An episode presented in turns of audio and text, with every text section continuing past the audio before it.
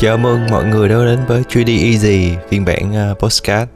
Thì với cái phiên bản này thì chúng ta chỉ có phần âm thanh thôi, thì nó sẽ giúp cho mọi người có thể relax, nghe mình nói chuyện về một số chủ đề về 3D, trong khi là mọi người có thể làm những cái việc khác. Thì với cái phiên bản này nó sẽ giúp cho mình dễ dàng ra được nhiều video thường xuyên hơn. Thì mình vẫn sẽ làm những cái video tutorial về 3D, nhưng mà bên cạnh đó thì mình sẽ làm những cái phiên bản podcast như thế này. Nói chung là có thể có nhiều thời gian hơn, nói về sâu hơn về một cái chủ đề nào đó của 3D. Thì với video thì mọi người xem chừng 10 phút là mọi người đã thấy mệt mỏi rồi, có nghĩa là nó sẽ tốn rất là nhiều năng lượng não để mọi người có thể vừa xem, vừa suy nghĩ, vừa học theo. Nhưng mà khi mà với cái phiên bản audio như thế này thì mọi người có thể relax, vừa nghe mình nói chuyện mà vừa có thể làm những cái việc khác, thì nó sẽ dễ dàng tiếp cận hơn và dễ dàng nói sâu về những cái chủ đề đó hơn. Thì với cái phần đầu tiên thì mình sẽ nói về chủ đề, đó chính là chúng ta nên, khi mà bắt đầu học 3D thì chúng ta nên tự học hay là chúng ta phải tìm một cái trường lớp nào đó để học. Thì đây là một cái câu hỏi rất là khó. Và trước khi mình nói về cái chủ đề đó thì chúng ta sẽ bàn một chút về định hướng cho các bạn khi mà mới ra trường. Thì nếu mà các bạn vừa mới tốt nghiệp cấp 3 hoặc là các bạn mới bắt đầu học 3D, phần lớn mọi người nghĩ đến cái ngành này thì họ sẽ thích chơi game hoặc là xem phim hoặc là gì đó, và họ nhìn thấy là những cái kỹ xảo điện ảnh hay là những cái 3D ở trong những cái game hoặc là phim họ thích, nhìn nó rất là ấn tượng cho nên họ quyết định là theo ngành này. Điều đó không có gì sai, thì đó thì là một cái động lực rất lớn để chúng ta có thể tiếp tục chúng ta theo ngành, chúng ta phát triển. Nhưng mà các bạn nên tìm hiểu trên internet một chút về cái ngành này trước khi mà các bạn bước vào. Thì đối với channel của mình thì mình đã có 2 video nói về nó. Một là 3D Artist là gì, hai là những cái khó khăn mà 3D Artist phải gặp phải khi mà bước vào ngành này.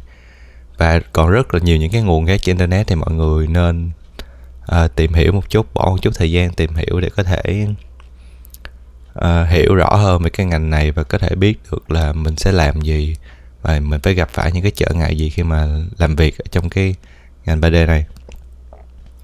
Và sau khi mà bạn tìm kiếm, bạn tìm hiểu mọi thứ và bạn thấy ok, mình có thể tiếp tục với ngành này, mình có thể theo ngành này, mình có thể làm được, mình có thể phát triển được, thì cái câu hỏi được đặt ra là bây giờ mình nên kiếm một cái trường nào đó học hay là mình có thể tự học, tự bản thân mình có thể tìm hiểu trên internet, tìm những tutorial vào những cái channel giống như của mình hoặc là của rất là nhiều artist khác để tìm hiểu và tự học nó. Cả hai đều có những cái điểm mạnh và điểm yếu. Thì trong video ngày hôm nay, trong cái buổi nói chuyện hôm nay, chúng ta sẽ cùng nhau phân tích được là những cái điểm mạnh yếu của từng cái.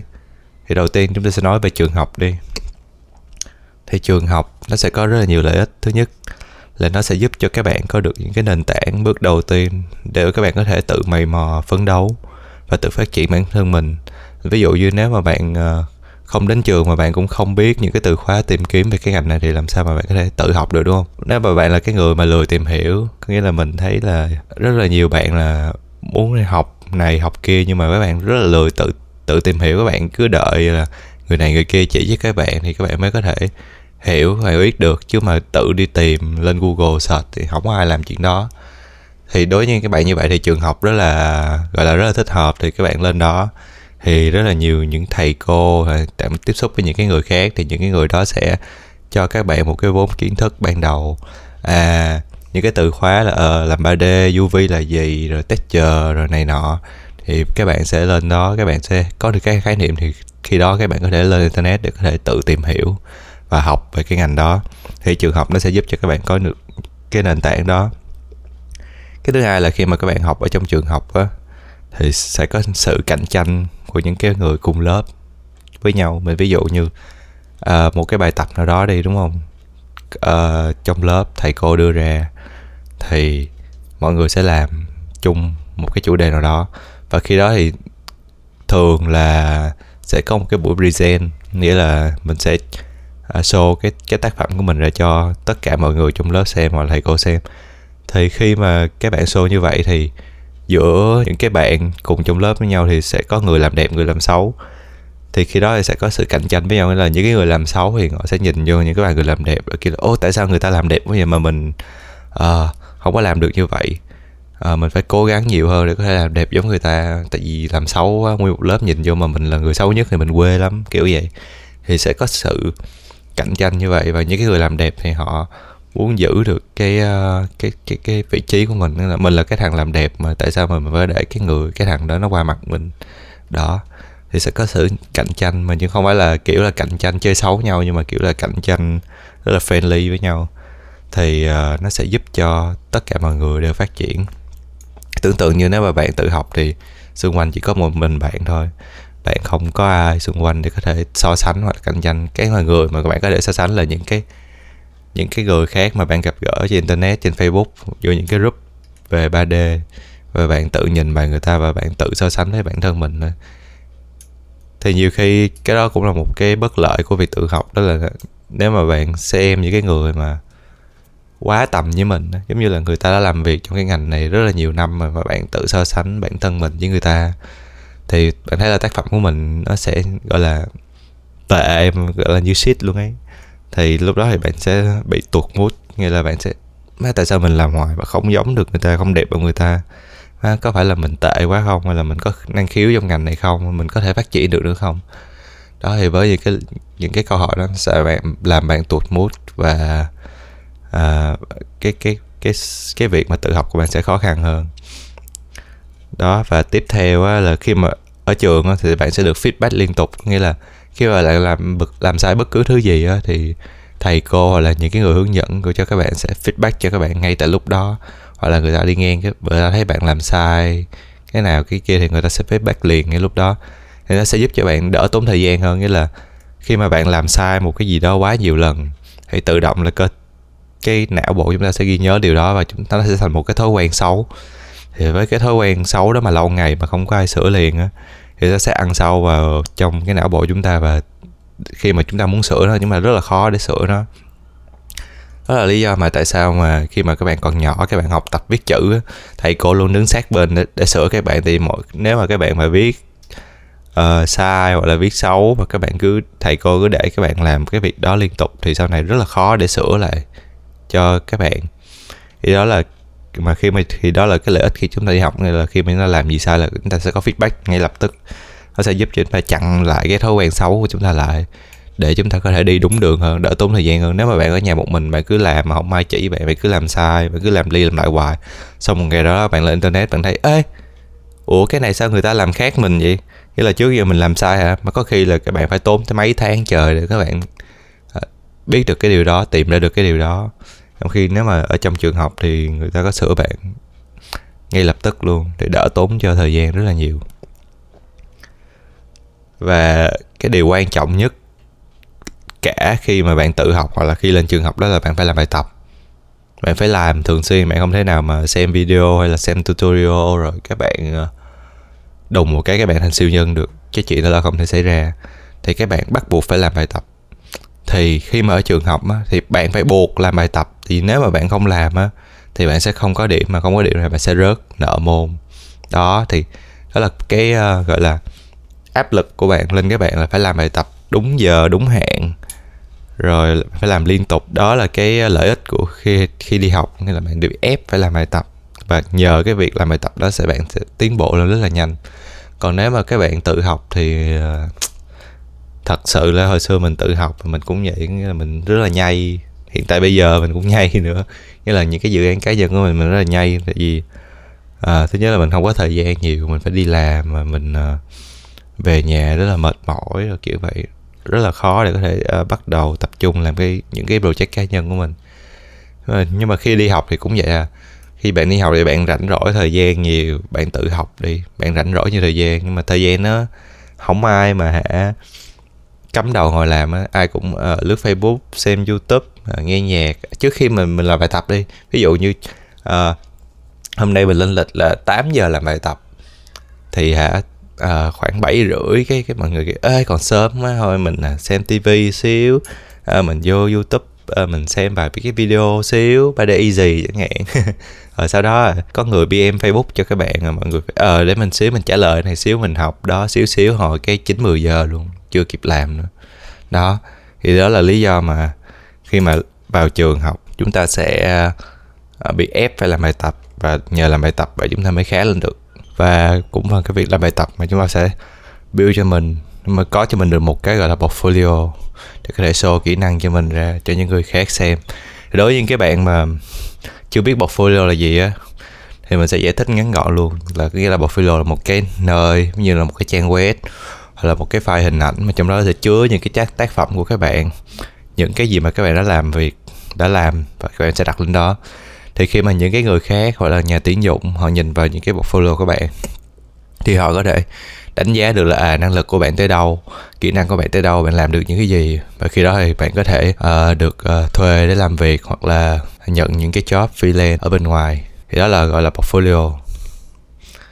Và nói đến trường học thì chúng ta sẽ phải nói đến một cái vấn đề, và cái câu hỏi này á, thì rất nhiều bạn đã PM cho mình để hỏi, đó chính là lựa trường nào để học. Học 3D thì ok rồi, nhưng bây giờ mình phải học trường nào? Thì cái điều này thật ra là mình cũng không thể nào mà trả lời được, tại vì mình cũng không có phải là cái người đi học tất cả các trường ở Việt Nam rồi, hoặc là mình cũng không thể nào mà giới thiệu một cái trường nào đó, tại vì thật ra là mình cũng chưa có học nó bao giờ. Mình chỉ tham khảo ở trên mạng thôi, mình cũng rất là khó để mình có thể giới thiệu cho mọi người. Nếu mà giới thiệu cái trường đó mà không ra gì thì mình mất uy tín thôi, bạn cũng chả học được gì, rất là khó cho hai bên. Nhưng mà khi mà bạn lựa trường học thì bạn phải nhìn vào thứ nhất đó là cái giảng viên của cái trường nó như thế nào. Thì rất là nhiều trường lớn họ sử dụng những cái giáo trình mà không được update, nghĩa là cái giáo trình đó đã soạn ra rất là lâu rồi, gần cả chục năm trước rồi, hơn nó nữa. Và nhiều khi là đội ngũ giảng viên của họ là những cái người đã lớn tuổi, và thật ra những cái người lớn tuổi thì họ có rất là nhiều cái kinh nghiệm ở trong cái ngành này, nhưng mà do là họ đã không còn làm việc ở trong cái ngành này nữa cho nên là những cái kiến thức của họ đã không được update, và họ xài những cái kỹ thuật đó là cũ, đã outdated trong cái ngành này rồi. Mình ví dụ một cái đơn giản đi, nhiều trường hiện tại bây giờ vẫn sử dụng dạy cho các bạn làm texture bằng cách là lên CG texture chẳng hạn. Cái trang nó hình như đổi rồi nhưng mà ngày xưa nó là CG texture, thì lên đó đào những cái hình ảnh texture về, xong rồi sau đó mở Photoshop rồi cắt dán texture vào rồi các kiểu. Thì cái kỹ thuật đó rất là lâu rồi, nghĩa là lúc mình mới ra trường khoảng 5-6 năm trước thì người ta mới sử dụng nó. Còn sau này bây giờ là mọi người hầu như là làm texture PBR, không còn là cái texture mà texture hồi xưa nữa. Texture hồi xưa là nó fake rồi, các bạn có thể vẽ specular đồ fake lên, nhưng hiện tại bây giờ là mọi người đã mua qua PBR hết rồi. Thì chúng ta sẽ làm những cái phần mềm texture chuyên dụng hơn như là Substance Painter hay là Mari hay là Substance Designer, thì rất là nhiều cái phần mềm khác để làm texture.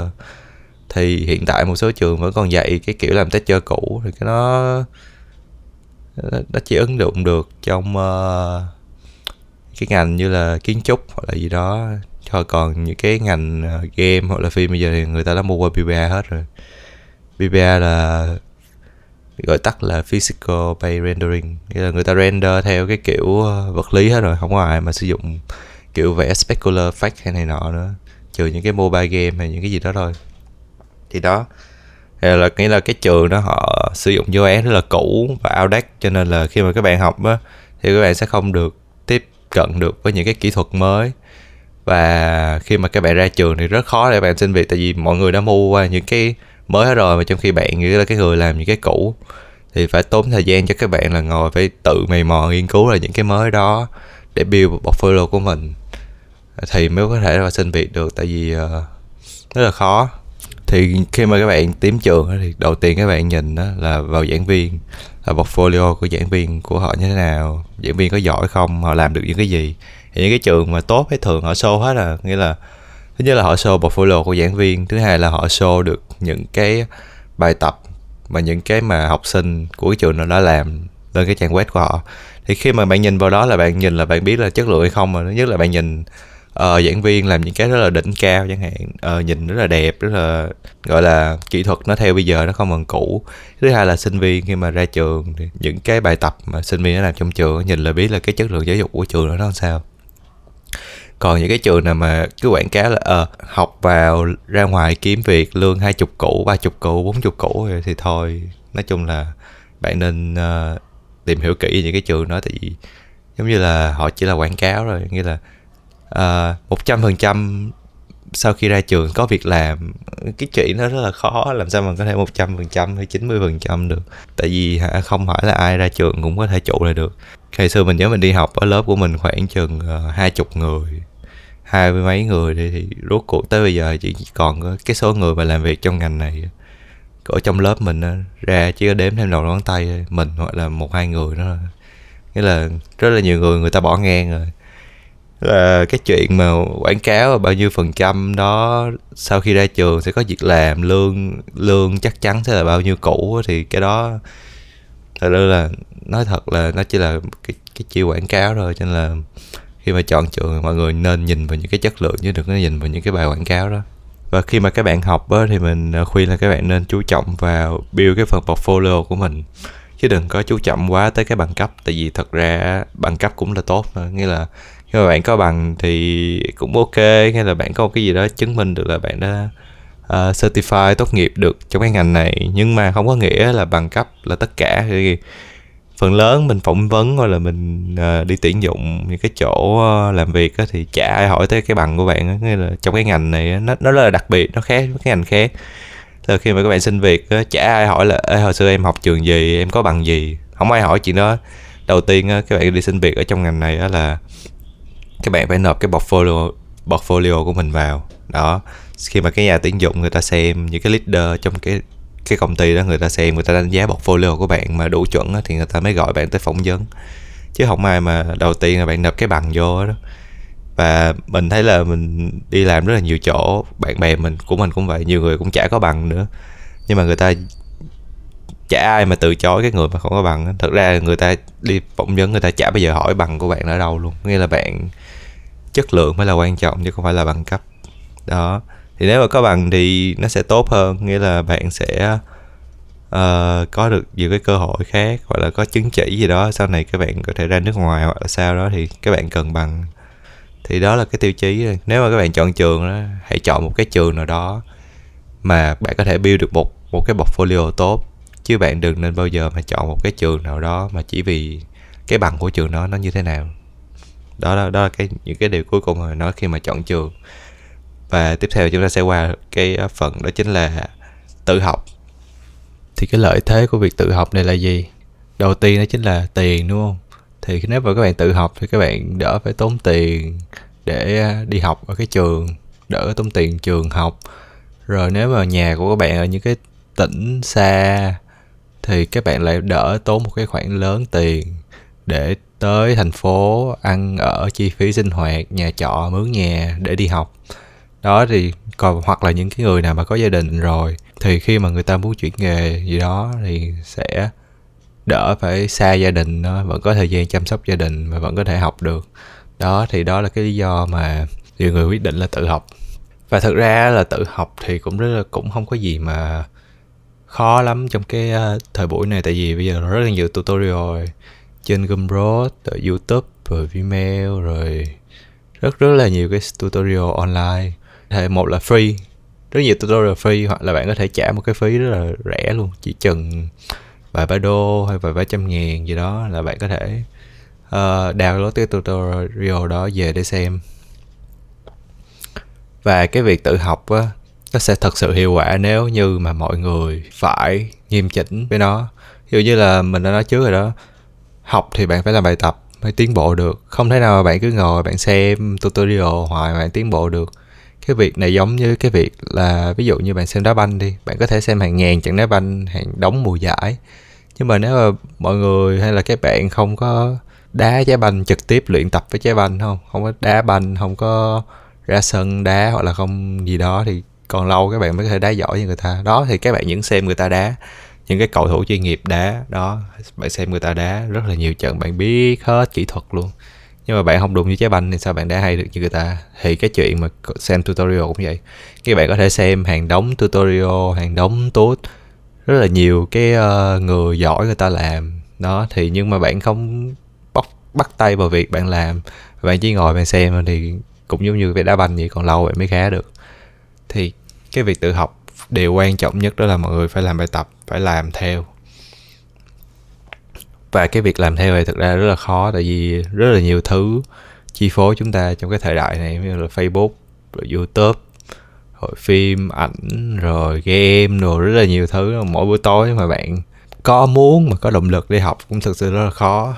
Là vô ngồi vô máy tính một cái là bật Facebook, bật YouTube lên xem coi đồ mọi thứ, thì rất là khó để chúng ta tập trung. Nhưng mà nếu mà bạn muốn tự học, mọi người muốn tự học thì mọi người phải thật sự nghiêm khắc với mình. Một ngày tối thiểu là mọi người phải học, phải làm cái khoảng thời gian mà làm bèo lắm cũng phải 3 tiếng đó, hoặc là hơn nữa nếu mà thời gian chuẩn. Mình thấy là nếu mà để tự học hiệu quả là chuẩn nhất là khoảng từ 7 đến 8 tiếng bằng cái thời gian của một người đi làm đó. Bởi vì sao? Bây giờ mình làm một cái bài toán nho nhỏ thôi, là mình sẽ làm một cái bài toán dễ cho mọi người xem cái dễ nhất. Bây giờ nếu như một cái người bình thường không có nghiêm túc đi, một ngày học chừng 1 tiếng đồng hồ, đúng không? Vậy có nghĩa là một tuần 7 ngày người đó sẽ học được 7 tiếng. Một tháng 4 tuần thì người đó sẽ học là khoảng 28 tiếng trong vòng 1 tháng. Và nếu mà bạn nhân với số đó 1 năm thì cái người đầu tiên học mỗi ngày 1 tiếng thì 1 năm người đó sẽ học được 336 tiếng đồng hồ. Đó là cá nhân, là người thứ nhất. Bây giờ ví dụ như là người thứ hai, cái người mà mình nói là tối thiểu phải một ngày 3 tiếng. Thì một ngày người đó học 3 tiếng thì nhân cho một tuần người đó sẽ học được là 21 tiếng. Và nhân cho một tháng thì người đó sẽ học được 84 tiếng. Và nếu mà bạn chia một năm á, thì cái người thứ hai sẽ học được là 1008 tiếng đồng hồ. Đó là người thứ hai.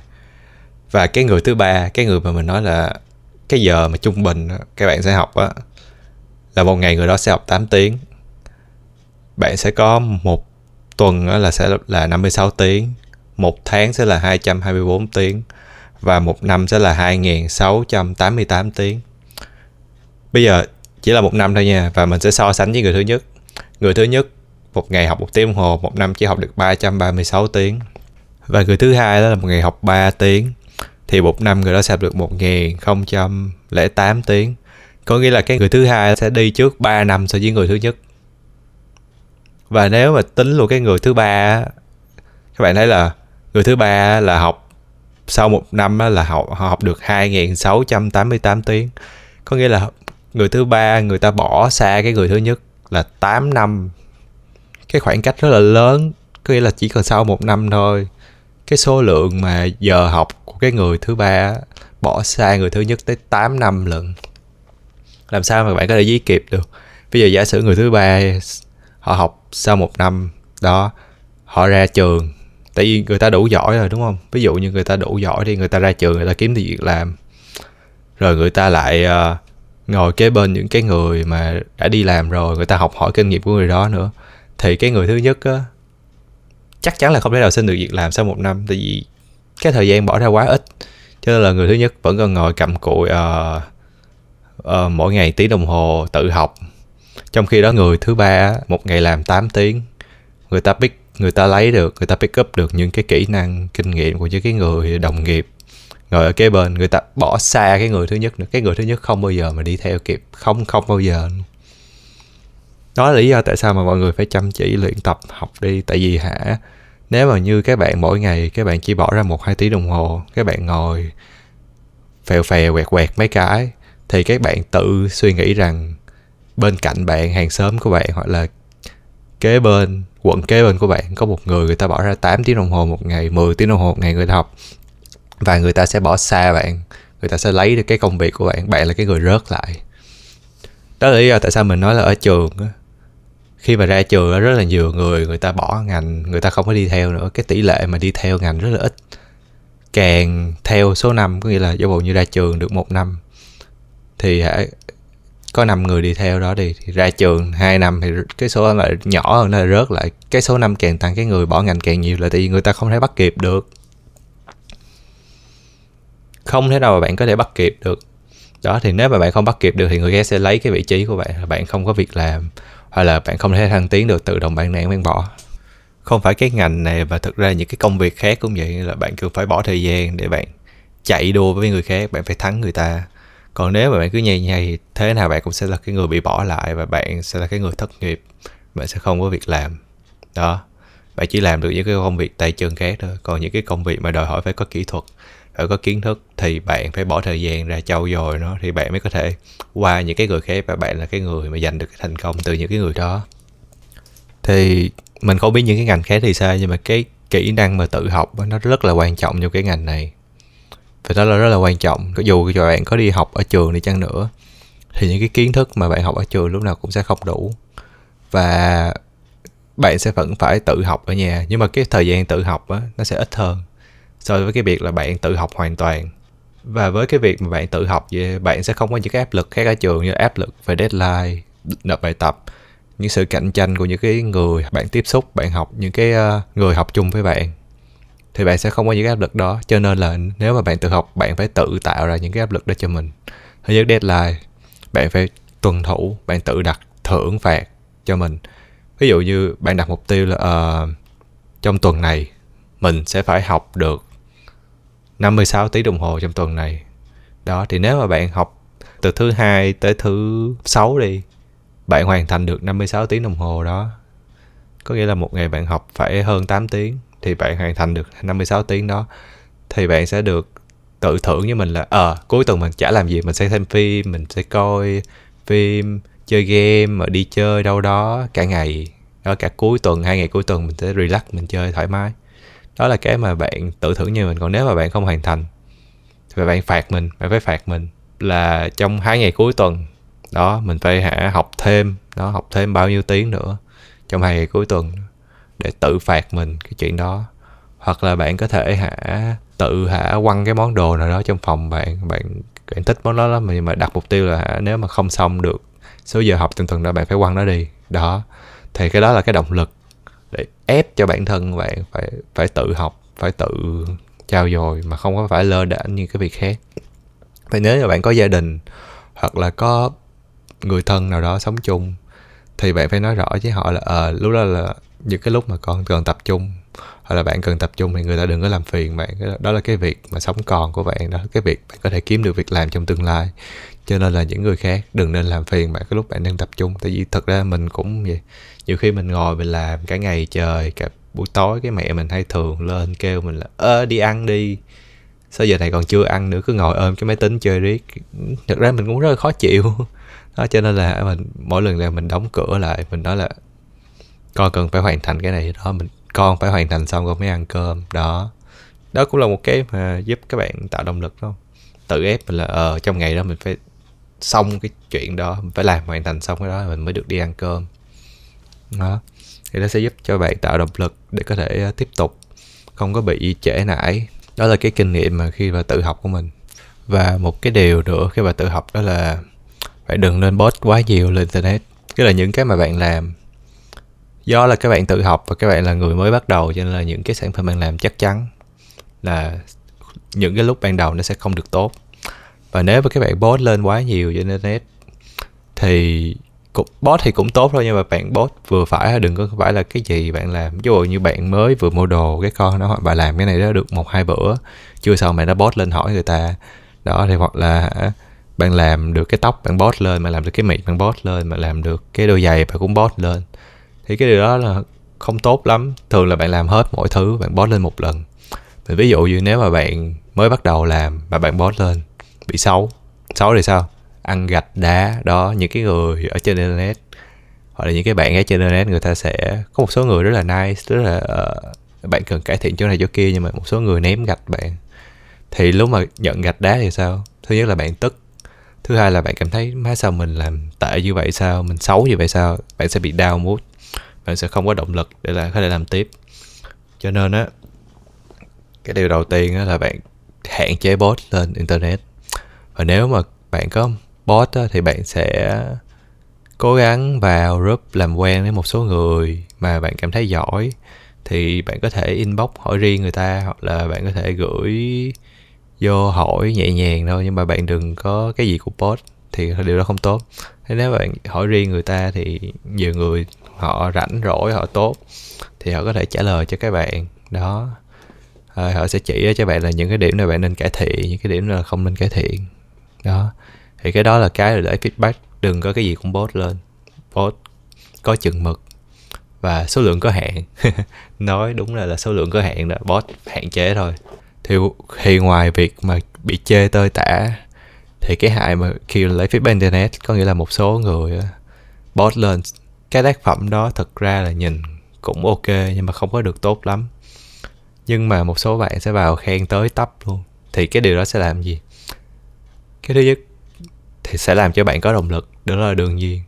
Hoặc cái điều đó sẽ làm cho bạn cảm thấy tự mãn với bản thân mình, nghĩa là người ta khen mà khen không đúng chỗ, hiểu không?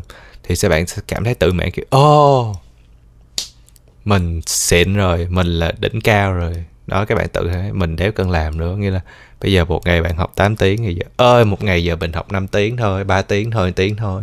Chơi game mình đỉnh cao rồi, mình đâu có thèm học làm gì nữa. Bạn sẽ sinh ra cái tâm lý đó. Mình đã từng bị như vậy rồi. Nói chung là thời trẻ trâu, ai cũng vậy, lâu lâu hứng lên cái bị thôi. Thì đó, cái đó sẽ làm cho bạn mất động lực để có thể tiếp tục. Cho nên là mỗi khi mà bạn nhận feedback, bạn muốn feedback đó, thì bạn phải hỏi đúng nơi, đúng chỗ, đúng số lượng đó, kiếm đúng người để hỏi, đừng có hỏi lan man. Thì những người khác sẽ gây ra cho bạn những cái động lực xấu. Thì đó là tất cả những gì mà kinh nghiệm của mình khi mà mình tự học. Thì cho dù bạn có học ở trường hay là tự học, thì cái điều quan trọng nhất, chốt lại là cái điều cực kỳ quan trọng nhất là bạn phải làm bài tập. Bạn không làm bài tập, bạn chết. Đó, thì hãy cố gắng dành thời gian ra để thực hành, luyện tập thường xuyên. Thì bạn luyện tập càng nhiều thì cái não bộ bạn sẽ càng mượt với cái đó, và từ từ bạn sẽ khá hơn. Khoảng thời gian đầu rất là khó. Mình phải nói thẳng là khoảng thời gian đầu mà khi bước vào ngành này rất là khó. Bạn làm những cái gì, bạn làm mọi thứ. Cái quan trọng nhất là cái mắt của bạn. Khi mà mới vào, bạn sẽ không nhìn thấy được, bạn sẽ không đủ kiến thức và bạn sẽ không thể nào nhìn thấy được cái điểm sai của mình. Cho nên là bạn càng làm nhiều, bạn làm 1 con character, bạn làm 2 con character, bạn làm 3 con character, thì bạn làm càng nhiều thì cái công đoạn nó sẽ càng ngày càng lặp lại, thì bạn sẽ càng ngày càng khá hơn. Environment cũng vậy, bạn làm 1-2 cái asset, environment 2-3 cái, từ từ bạn sẽ khá hơn. Đừng nản, đừng bỏ cuộc quá sớm. Để cứ tiếp tục làm, rồi không hiểu, không biết cái gì thì lại search Google mọi thứ. Thì ta sẽ giúp cho mọi người càng ngày càng phát triển hơn. Càng nhiều thời gian bạn bỏ ra, bạn càng tốt hơn, bạn càng phát triển, bạn càng khá hơn. Và bạn càng bỏ xa những cái người mà lười biếng, không có làm việc nhiều như bạn. Đó, hãy nhớ điều đó. Và đó là cái gì, những cái kinh nghiệm trong cái buổi nói chuyện ngày hôm nay của mình. Thì nếu mà mọi người thấy video podcast này hay thì nhớ comment phía dưới để cho mình biết nhé. Còn dở thì cũng comment luôn, kiểu là tôi không thích cái này dở quá, thôi làm cái video kiểu kia đi.